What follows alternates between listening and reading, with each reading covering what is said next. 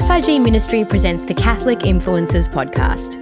Join me, Alyssa Agius, and my co hosts, Father Rob Galea, and Justine Cumbo, as we break open the upcoming Sunday Gospels and discuss relevant topics and life issues from a Catholic perspective. For a shorter, more reflective explanation of the Gospels, be sure to check out our sister podcast, Catholic Influencers Father Rob Galea Homilies. Welcome to another episode of the Catholic Influencers Podcast. It is a special bonus episode today where we have a very special guest with us, and that is uh, Father. Dr. Father, Father Dr. Um, Chris, Chris Ryan, who's MGL as well. How are you doing, Father Chris? I'm doing really well, Father Rob. It's great to be on your podcast. Thanks for having me. I um, just want to introduce Father Chris for those of you who, who don't know who he is. Father Chris is the parish priest of, now I hope I get this right, Penshurst and Peakhurst parishes. How does that work? How are you a parish priest of two parishes? So the parishes are twinned, and so I'm the parish priest of both, but one of my MGL brothers has much of the responsibility day to day for one of the parishes, and then I have uh, the responsibility for the other one, uh, but ultimate responsibility for both rests with me. Oh, that's awesome. And you have a heart, uh, like a passion for evangelization. I mean, the, even part, the fact that you're part of the uh, MGL, min, min, Missionaries of God's Love. I love the MGLs. I just, I, I always said if I had the courage to take um, a vow, of the vows that you take, I, I would be an MGL. I, I, I don't, I, it's a vocation within a vocation, isn't it? So, uh, and it's, yeah. what's, what's your charisma as, a, as a, an order, sort of? So the pillars of the MGLs are prayer, brotherhood, and evangelization. So we're very committed to being contemplative is in action, to really having a deep and rich prayer life. We also do that as a community, as a brotherhood. And so we really emphasize the fact that we're brothers together in mission. And that brotherhood is at the service of our evangelizing uh, heart, our passion for people to encounter the Lord Jesus through the gift of his Holy Spirit and become his disciples. And we're particularly interested in serving young people and the poor.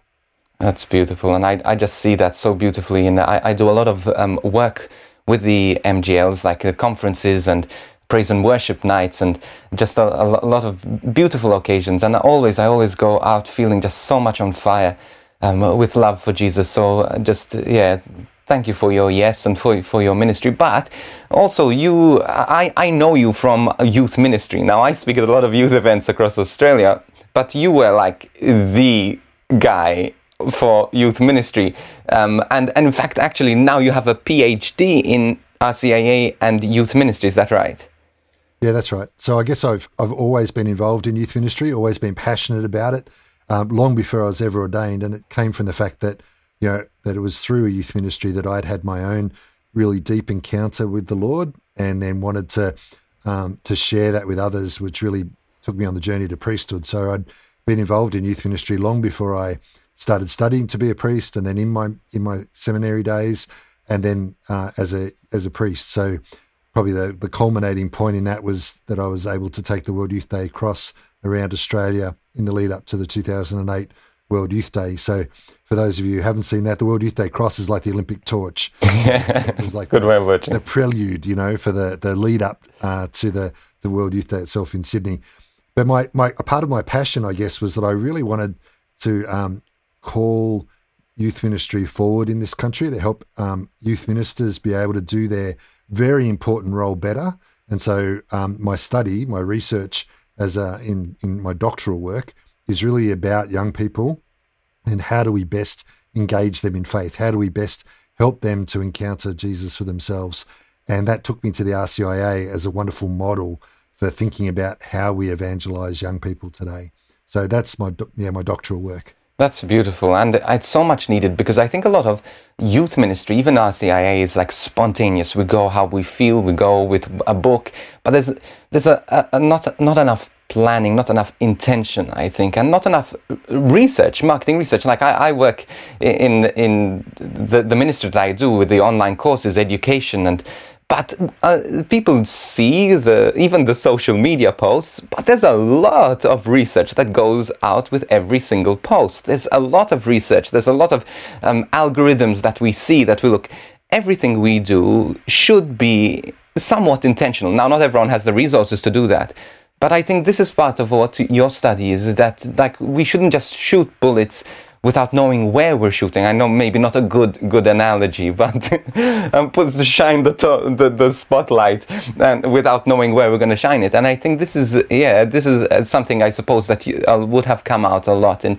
in intention and direction and how we should focus our RCIA youth ministry.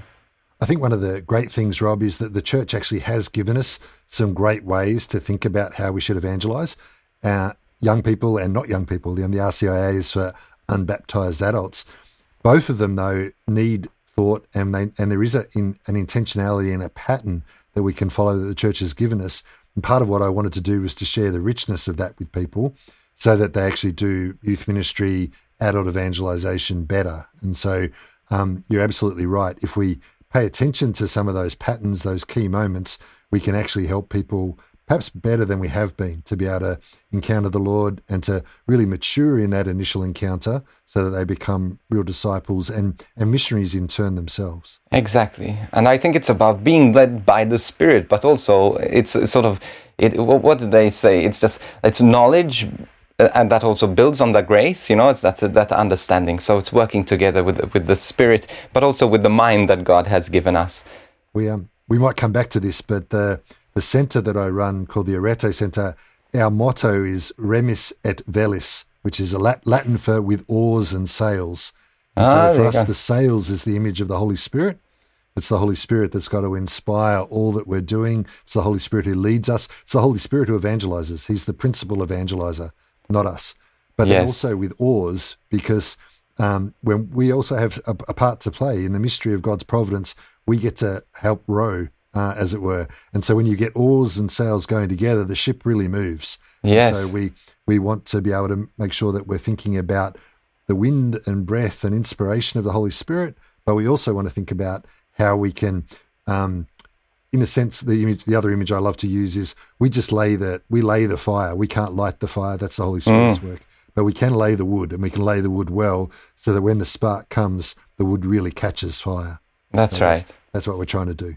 Yes, and that's what I, yeah. I think it's a, not a, basing ourselves on, on sort of good luck. Sort of the, the, in the business sense that they say good luck is is basically prepar- when preparation meets opportunity, and so this is what it is. It's uh, you prepare, and then the, the Holy Spirit provides the opportunity, and then you you go, you move forward.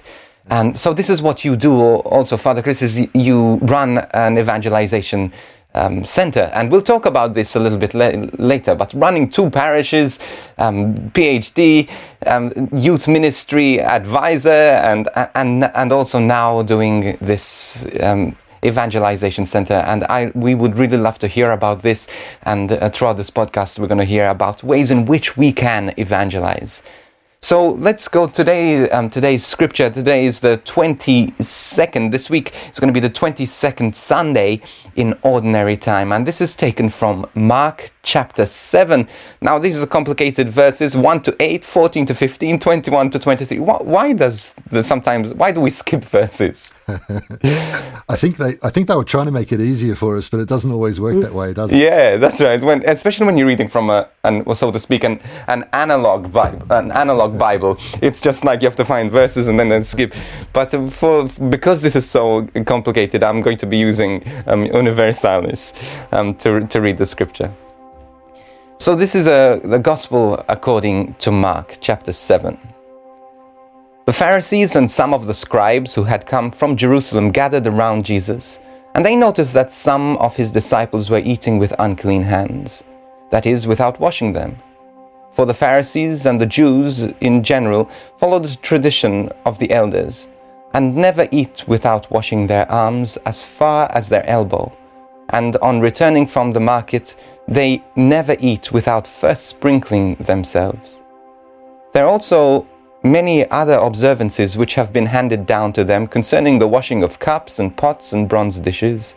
So these Pharisees and the scribes asked them, Why do your disciples not respect the traditions of the elders, but eat their food with unclean hands? He answered, It was you hypocrites that Isaiah so rightly prophesied in the passage of Scripture. These people honor me with their lip service while their hearts are far from me. The worship they offer to me is worthless, The doctrines they teach are only human regulations. You put aside the commandments of God to cling to human traditions.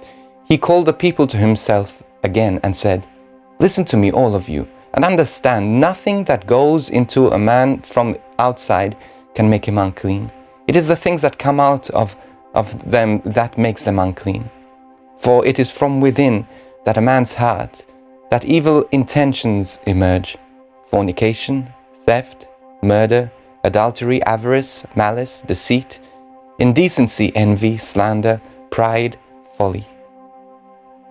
All these evil things come from within and make a man unclean. How easy is this gospel to explain? Yeah, I'm really glad you, you um, picked this weekend, uh, this Sunday, for, uh, for me to come on board. it's a it's a tough one. It is. It But is. I, well, I guess I guess one of the ways that I always like to think about scripture is that we talk we might talk about once upon a time, which is what did the scripture mean? What was Jesus saying back then, two thousand years ago? And then the other way of reading the Bible is to say this is your life, and so it's also about how does it speak to us today? And so hopefully in this conversation we can interweave those two things in what we're talking about. I guess the the place that I wanted to pick up was um, that the focus here is on these unwashed hands uh, that the disciples have, and the Pharisees are shocked by this because at the time there were uh, ritual purity laws that the, was required that for, the people had to wash their hands before they could eat, and it was less about hygiene than it was about actually about um, making sure that they were pure before God. Mm-hmm. And Jesus' disciples weren't doing it. Maybe it was because in the just in the previous story they'd been eating all that bread and they were in a lonely place. There was the miracle of the loaves that no one had time to wash their hands properly. So the Pharisees are shocked by that. One of the things that I, I think is important to notice here too, Rob, is that the Pharisees had taken some laws that we see in the book of Exodus and in the book of Numbers back in the Old Testament uh, many years before the time of Jesus. These were laws for the priests to wash their hands to be ritually pure before they offered sacrifice uh, to God. Which is what the temple. which is what we do still at Mass. Absolutely.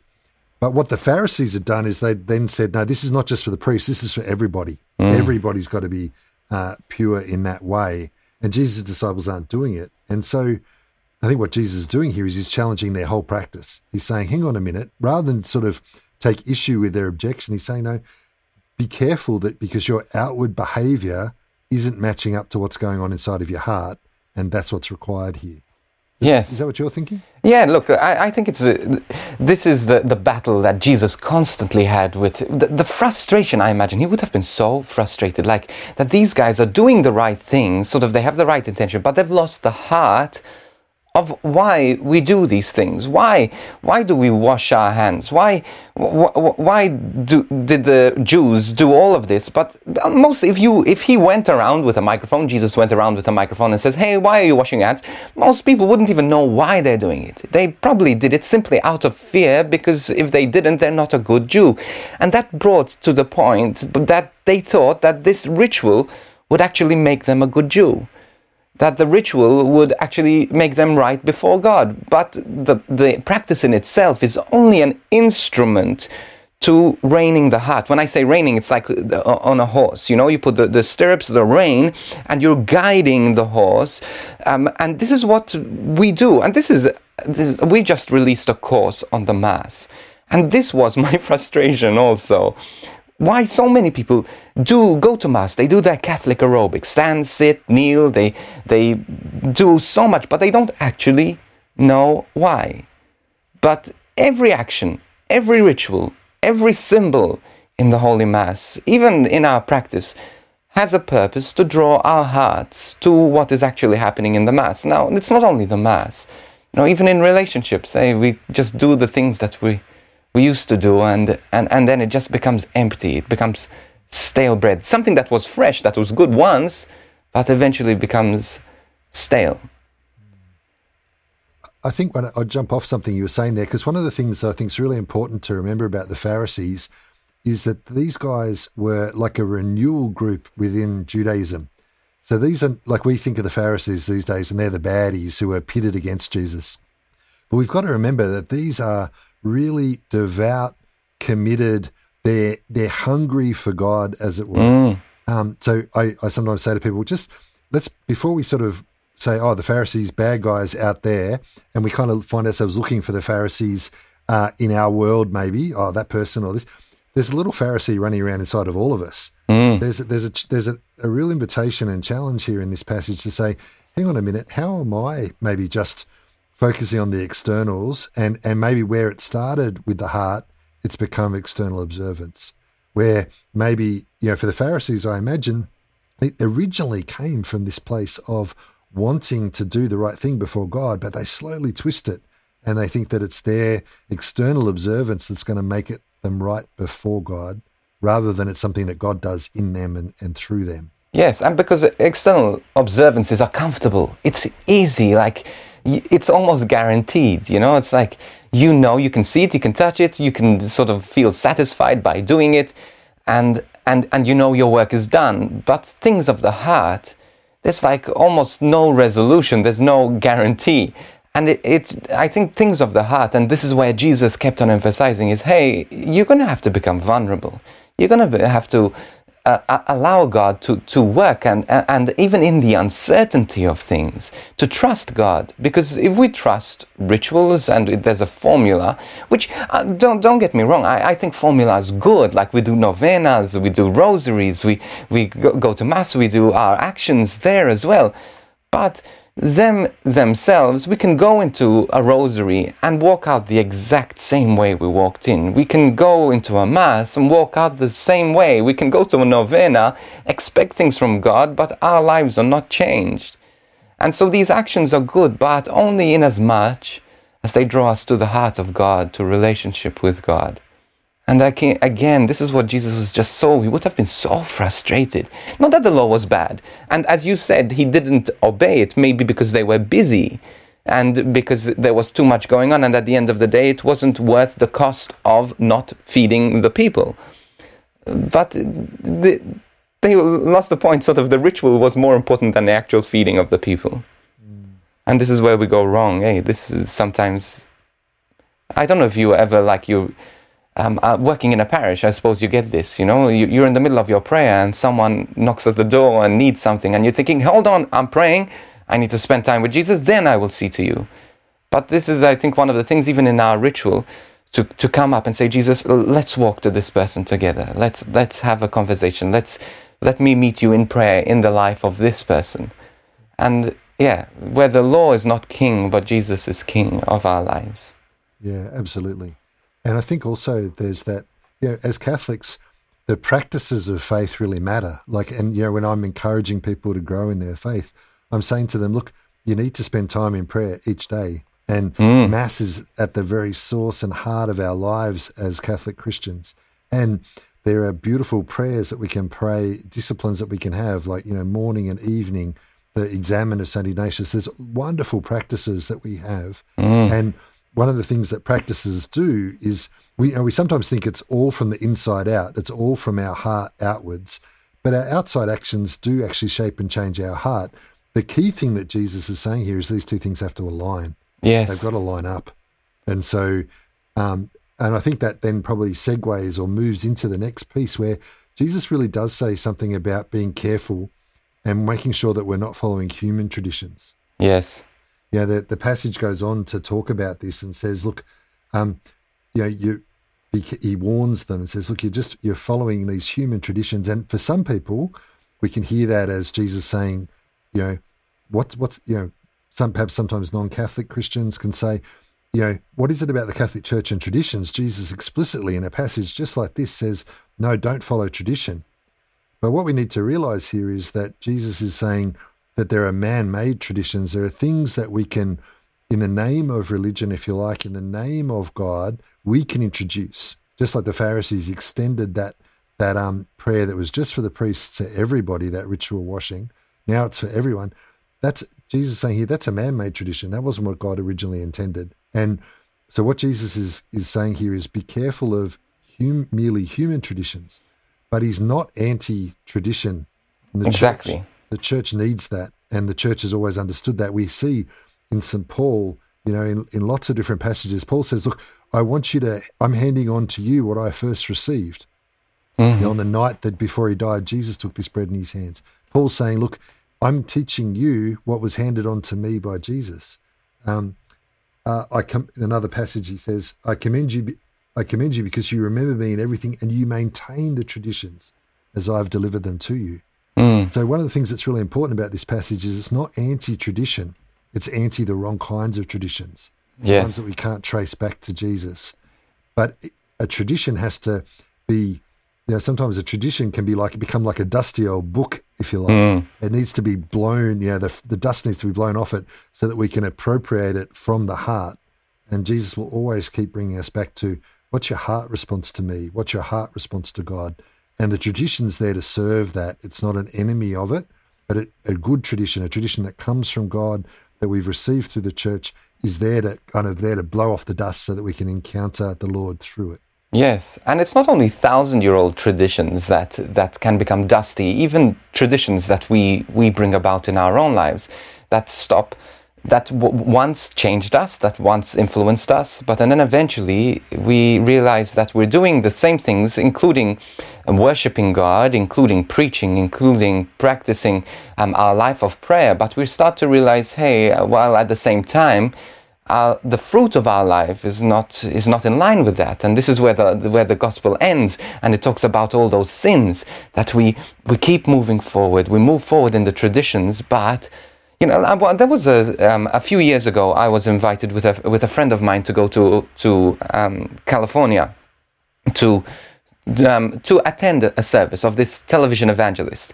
Now he was like filling up stadiums, and I mean miracles after miracles. It was just absolutely stunningly incredible, and lives were being changed. And this person, like you, you just couldn't even standing around this person, you felt there was like some power, something powerful, you know. But then I go out to dinner with, with this guy, um, myself and this other person and a whole group of celebrities as well. He had around with him. His security was uh, was a, a heavyweight, the heavyweight champion of Russia. Okay, that was his head of security. He emptied the restaurant anyway. Cut a long story short, there was nothing like Jesus about him. He was angry and uh, uh, rude to the waiters. He was a person who expected. He was um, like he, he, was just so unkind. His jokes were rude during dinner, and it was just it was just a like they say, never meet your heroes. You know, that was one of those moments, and I was heartbroken. I was heartbroken, but yet the traditions, the fruit of like the the the amazing work that, that he was doing was still happening, but it was empty in his own life. And I can I think this is where Jesus is saying that you can serve God, you can give people the impression that you're holy and that everything is good because of your traditions, because of your um, your time of worship, your you you being a priest, a nun, and doing great things. But hey, are these sins in your life? And if they are, something's not aligning, something's not, not in order.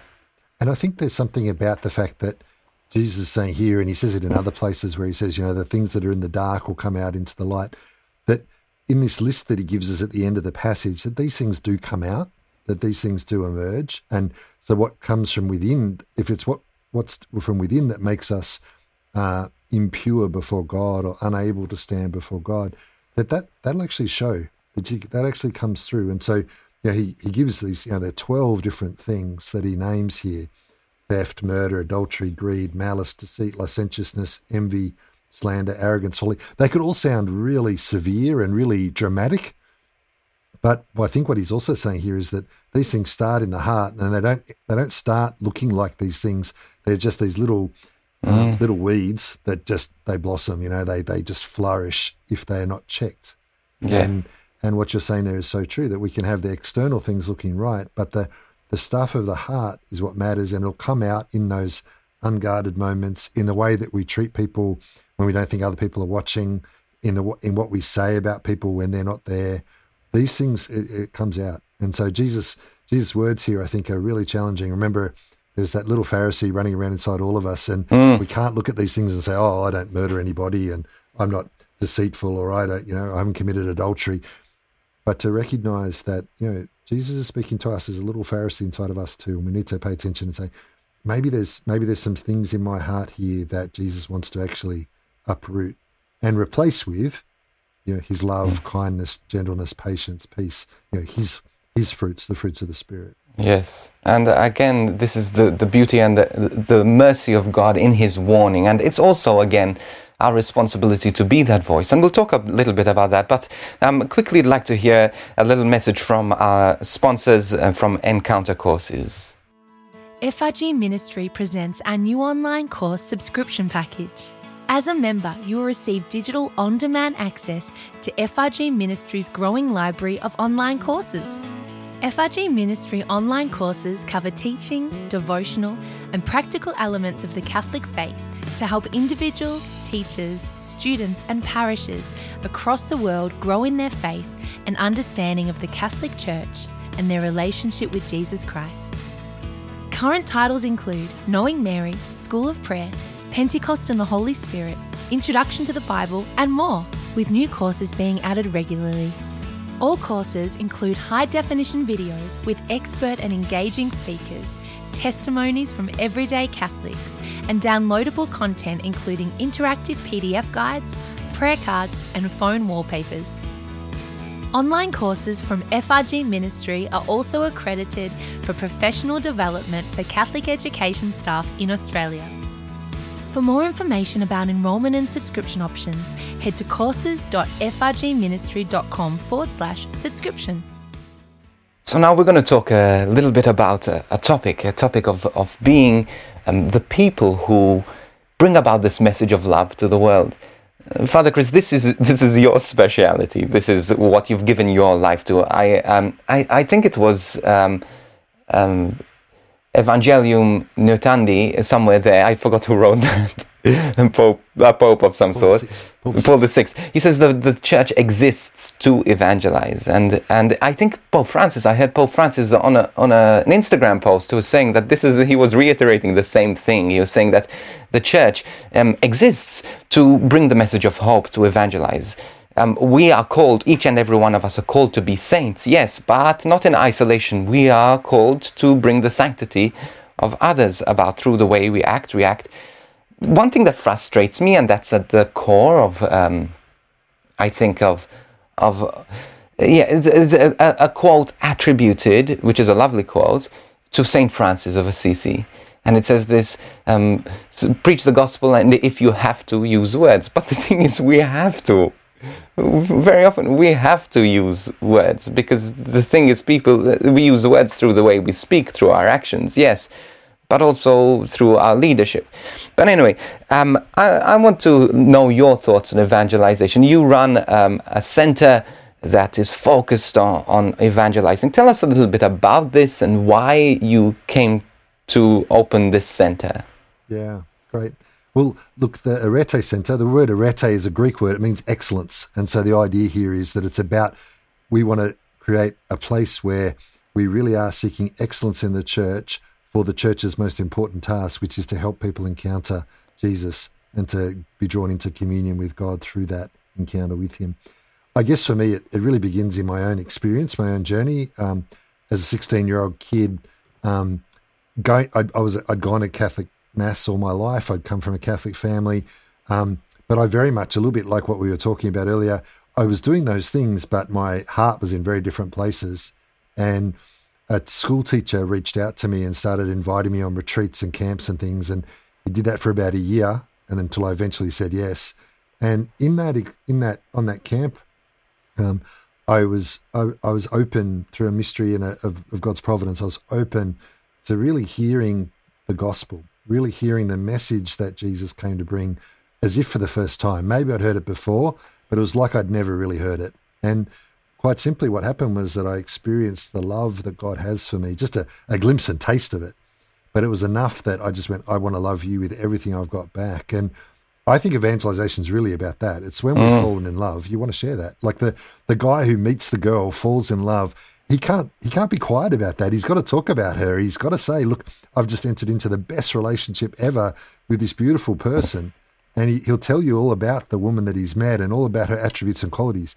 Well, if that's true in human relationships, how much more is it so when we encounter God? Yeah, I, I, encounter, encounter the one who loves us like that. You know I, I cannot help but think when you were mentioning that um, about when someone has a baby. I don't know if you have on your Instagram feed or something, someone has a baby, you know they have a baby because every single post, they move their hand to the right, there's a photo. They move their hand to the left, there's a photo. they open their eyes, they have a photo. And you're thinking, enough, they're all the same to me.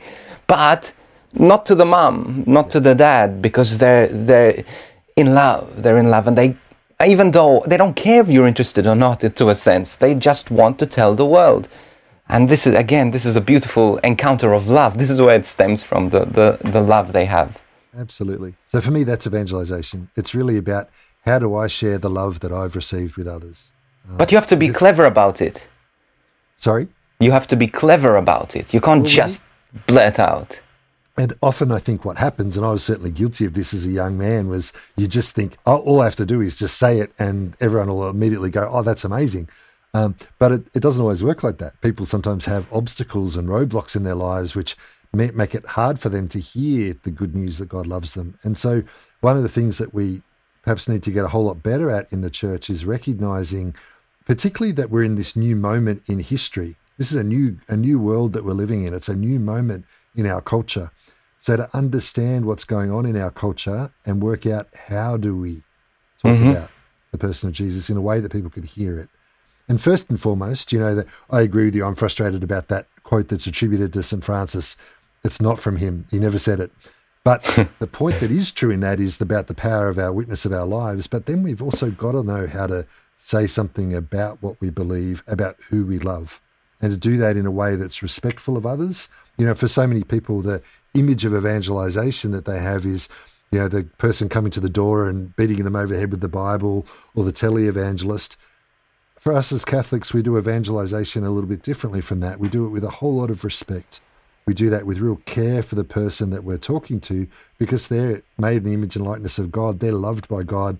And we're not trying to we're not trying to win an argument. We're not trying to kind of kind of tick a box or claim a, you know, like um, sort of sco- you know add to our score if you like. Mm-hmm. What we're trying to do is help people, a real person, the person in front of us, the the member of our family, the person in our parish, the people that we work with or go to school or university with.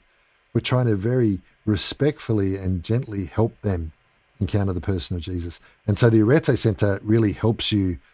What we've designed there in the course is to help people discover the tools. So, firstly, the, the, the theoretical or theological foundation, but also the very practical skills about how you go about this, how we can do it in such a way where um, God has room to move, that people aren't turned off by our approach, but they actually are intrigued by what we have to say and what we have to share. And so I think this is again comes to the point of being equipped. It's uh, like we have even myself as a teenager, you know, I experienced the love of God, and I remember being in, in year 12 and just going telling people about Jesus, and they thought I was nuts. They thought I was crazy. They labeled me. Now, I had no intention then of being a priest, but they used to call me the priest. And, uh, like, they're saying, it, I, the intention was right, but I wasn't equipped. Later, I learned to use uh, sort of social media. I learned to use music. I learned. I became intentional about it, and I worked on the craft. But it's not. All, I also had to work on my leadership, on how I communicate things, and how I live authentically, as well as a Catholic, as a Christian. So tell me, how do you, in practice, how does the Arete Centre work? Do people? What happens?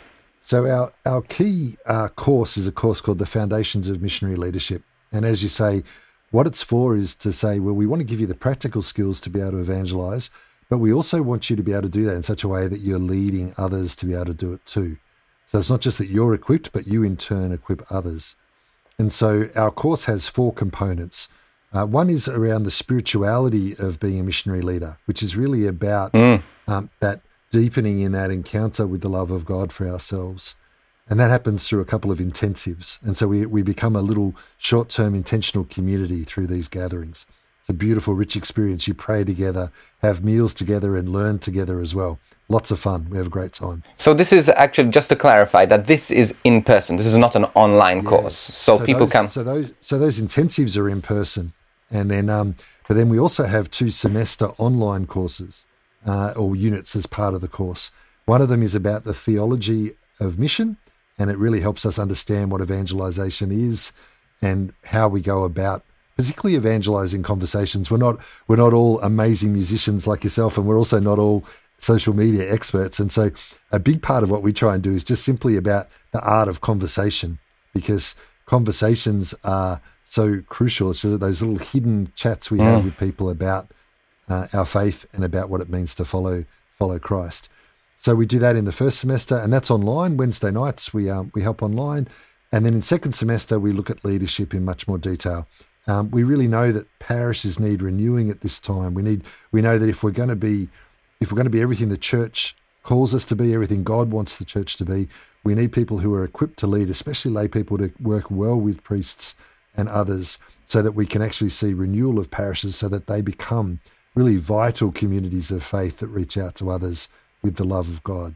So it's intention. So the idea is also to work within. You're trained to work within the Catholic environment. So within a parish environment, you're, you're trained also. And I loved how you, you, you said learn to work with priests because priests are really difficult to work with. Well, parish we priests. Need to we need to be able to help our poor priests. You know, sometimes yeah, yeah. these are often good guys who are doing it tough, and they need to feel like they've got people who are walking with them and who are really going to help them in the area that they need help maybe the most. Which yes, yeah, the, the most pressing need in our church today is evangelization and leadership.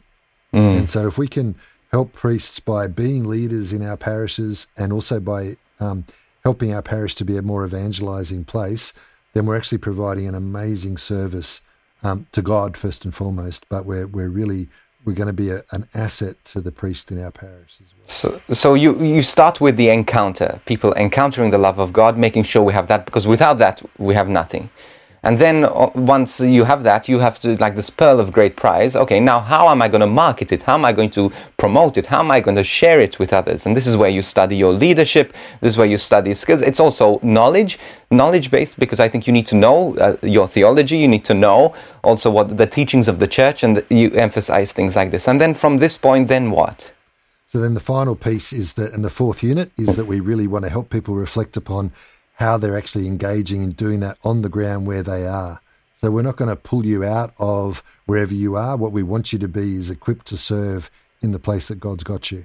And so what we offer is mentoring every month where people can talk about what they're learning, but how they're trying to implement and act upon what they're learning. So we've really tried to get a real balance between the, the head and mm-hmm. the heart and the hands. That yes. all three things, you know, are working together. So there's that spiritual formation, there's growth as a human being, that human development that's really important here. Sometimes we can be really great at doing ministry, but we haven't focused enough on that human growth and development as well. And so there's a part of that, especially in leadership, that's really important that we focus upon. And then there's that intellectual formation for mission, but it's also about practice, about action.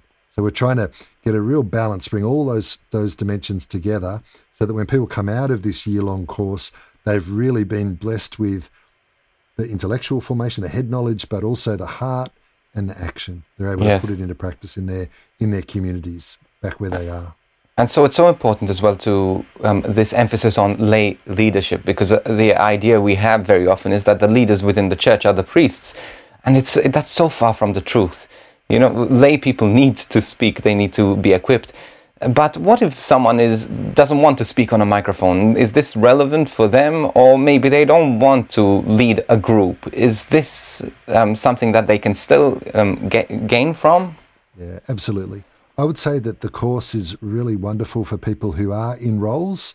So the so youth ministers that are listening to the podcast, to people who are involved in adult evangelization. Maybe you're the Alpha coordinator in your parish. Um, to people who are on parish councils because you're leaders. I think it's really helpful if you're in those kinds of roles. But we've had a number of people do the course now who um, don't, they can't point to, you know, I'm doing this role or that role, but they say, look, I'm so much more equipped now to be able to share my faith in my ordinary daily life. I don't ever want to get up front and talk, um, but I'm going to find the place where I'm called to serve, where I, I rec- and part of what happens through the course is people start to realize the gifts that the Holy Spirit's given them and they find the place where they serve. It's not unusual for someone to say, Well, I started off the course doing this, but I found where I really want to serve and they, mm. they get involved in a new area or a different aspect of the church's life and mission. So I think there's something here that if you if you want to you don't you know leadership doesn't mean you have to be up front. You can lead um, really powerfully without ever being the upfront person. Uh, I'm thinking at the at the moment of just one of the members of my leadership team at St Declan's in Penshurst. Um, she would never be the person who's up front, but she provides an amazing. Uh, she brings so much creativity and energy to our leadership group. She helps us come up with amazing ideas. She's absolutely being a leader for mission by doing that. And so that could be you too if you're listening to that. Yes, absolutely. And this is the thing as well. Like in, when I start to think of, of lockdown, you know, we're isolated and we're uh, we're at home. Also, that none of that would be wasted. Actually, this is so much the things that, uh, where I work. It's how we can how can we be leaders online? How can we be leaders also in building community when we're isolated, but also family, family. I think this is one the first place that we need to evangelize. The first place we need to be leaders. First place we need to form and reform our, our family to become the saints that we're called to be. So this is, uh, I imagine, it's not only about um, taking on a particular role, but it's also building the the ethos, the conditioning ourselves to becoming leaders as Christ was a leader in his community, with his people, with his disciples, with his family. Absolutely. I couldn't agree more. Like, I, I think a key part of how we understand leadership is that it's after the servant heart of Jesus, you know, that the leadership of Jesus is a leadership of service. And wherever we are in the church, whatever we're called to, we're called to emulate Jesus in that way, to imitate him. The other thing that you reminded me of as you were talking there, Rob, was um, a couple of um, of the members of the leadership team who've done the Arete course when we were in lockdown last year. They um they they rebuilt our website. Our website was old and a bit tired. Um, mm-hmm. They rebuilt our website. There were three three women, two of whom have done the course or doing the course. They rebuilt the website in seven weeks, meeting wow. over WhatsApp and Zoom. And Goodness. if you if you go to the, our parish's website, I, I, and I, I take no credit for it, I had nothing to do with it, but this group of women just were able to make an amazing website. Um, because, um, and part of that is you know they're exercising their leadership. You know that leadership. They're they're exactly into that digital place. Same oh. with our social media. So I, am impressed. Say, you know, oh, I just I was going to say I just would say like if um you know parishes I think we know that we need to evangelize, and par- we know that parishes need to be revitalized. Um, this course, you know, part of my passion for it was to say, look, there are going to be places that need they know the need but they don't know how to go about it. Exactly. And that's what that's what we're trying to meet is well let, let us help you go learn a little bit more about how to go about it so that our parishes can be places where people come in and they're just blown away by the life and vitality of people who are being transformed by Christ. And if they want to get in touch, what do they do? How do they find out more? Yeah, so the simplest way is to go to our website, uh, aretecentre.org. Arete spelled A R E T E and center. spell center because we have some American uh, listeners. Okay, so center is uh, C E N T R E. So aretecentre.org. Um, our Instagram is arete, R E A R E T E underscore center, C E N T R E as well. Um, and one of the things I'd just say about this too, Rob, is you can do the course from anywhere. Um, oh, good. Uh, because you can be online, so long as you can join us for the intensives. Um, the intensives are face to face. We think that's so important. But the online piece means that you, you know, we've got people doing the course at the moment who are in Melbourne. We've got people who did the course last year who were in Adelaide, people in country New South Wales um, who've been able to do the course with us. So it really is open to people uh, across the country. And that's beautiful. And again, this is a, uh, such a great opportunity for because many times we want to to know more, we want to grow, and this is what we do at FRG Ministries. That we we're trying to fulfill a, a need um, to people to to get to know Jesus, to get to love Jesus, but at the same time, there's a certain level to which we reach, and then we hand over to uh, programs like this, where if you really want to grow in depth and, and in leadership, these are the places to connect with. And we'll have great opportunities also to talk about different opportunities. But this is uh, something I highly, so highly recommend. So just go to um, aretecentre.org. Org, uh, just dot .org. Okay, so aretecentre.org or arete underscore center, and there you can get all the information you need. Um, so this is great. So we're just going to hear a little word from our ministry partners. The production of this podcast would not be possible without the support of our donors and ministry partners. If you've been blessed by this podcast, please consider supporting this ministry financially by making a one off donation or becoming an FRG ministry partner from just $5 per month as well as enabling FRG Ministry to impact hearts across the world through the creation of online resources and outreach programs. As an FRG Ministry partner, you will have access to our rewards program, where you can receive exclusive benefits and content to help you continue to grow in your relationship with Jesus. For more information about becoming an FRG Ministry partner, head to frgministry.com/donate. We're so grateful for our ministry partners, without whom this program, this um, would this podcast would not be possible. So again, if you're interested in becoming a ministry partner or supporting this this non-for-profit charity, please go to frgministry.com forward slash donate or frgministry.com forward slash ministry partner. Father Chris, I cannot thank you enough. You were nervous about this podcast because the gospel was difficult, but I, I think we sailed through pretty well. it was a tough passage, but um, hopefully it's been helpful for people and it's encouraged them in some way. So this is great. Thank you, thank you once again for joining us. Um, please be in touch um, at FRG Ministry on social media um, or at Catholic underscore um, Catholic influencers underscore. Um, also, leave us a review on on um, Apple, iTunes, anywhere. This brings us up on the algorithm as well. Again, thank you to our ministry partners and also to Arete. Again, go to Arete centercen.org, aretecentre.org. Thank you once again. God bless you, and you'll hear from us again next week.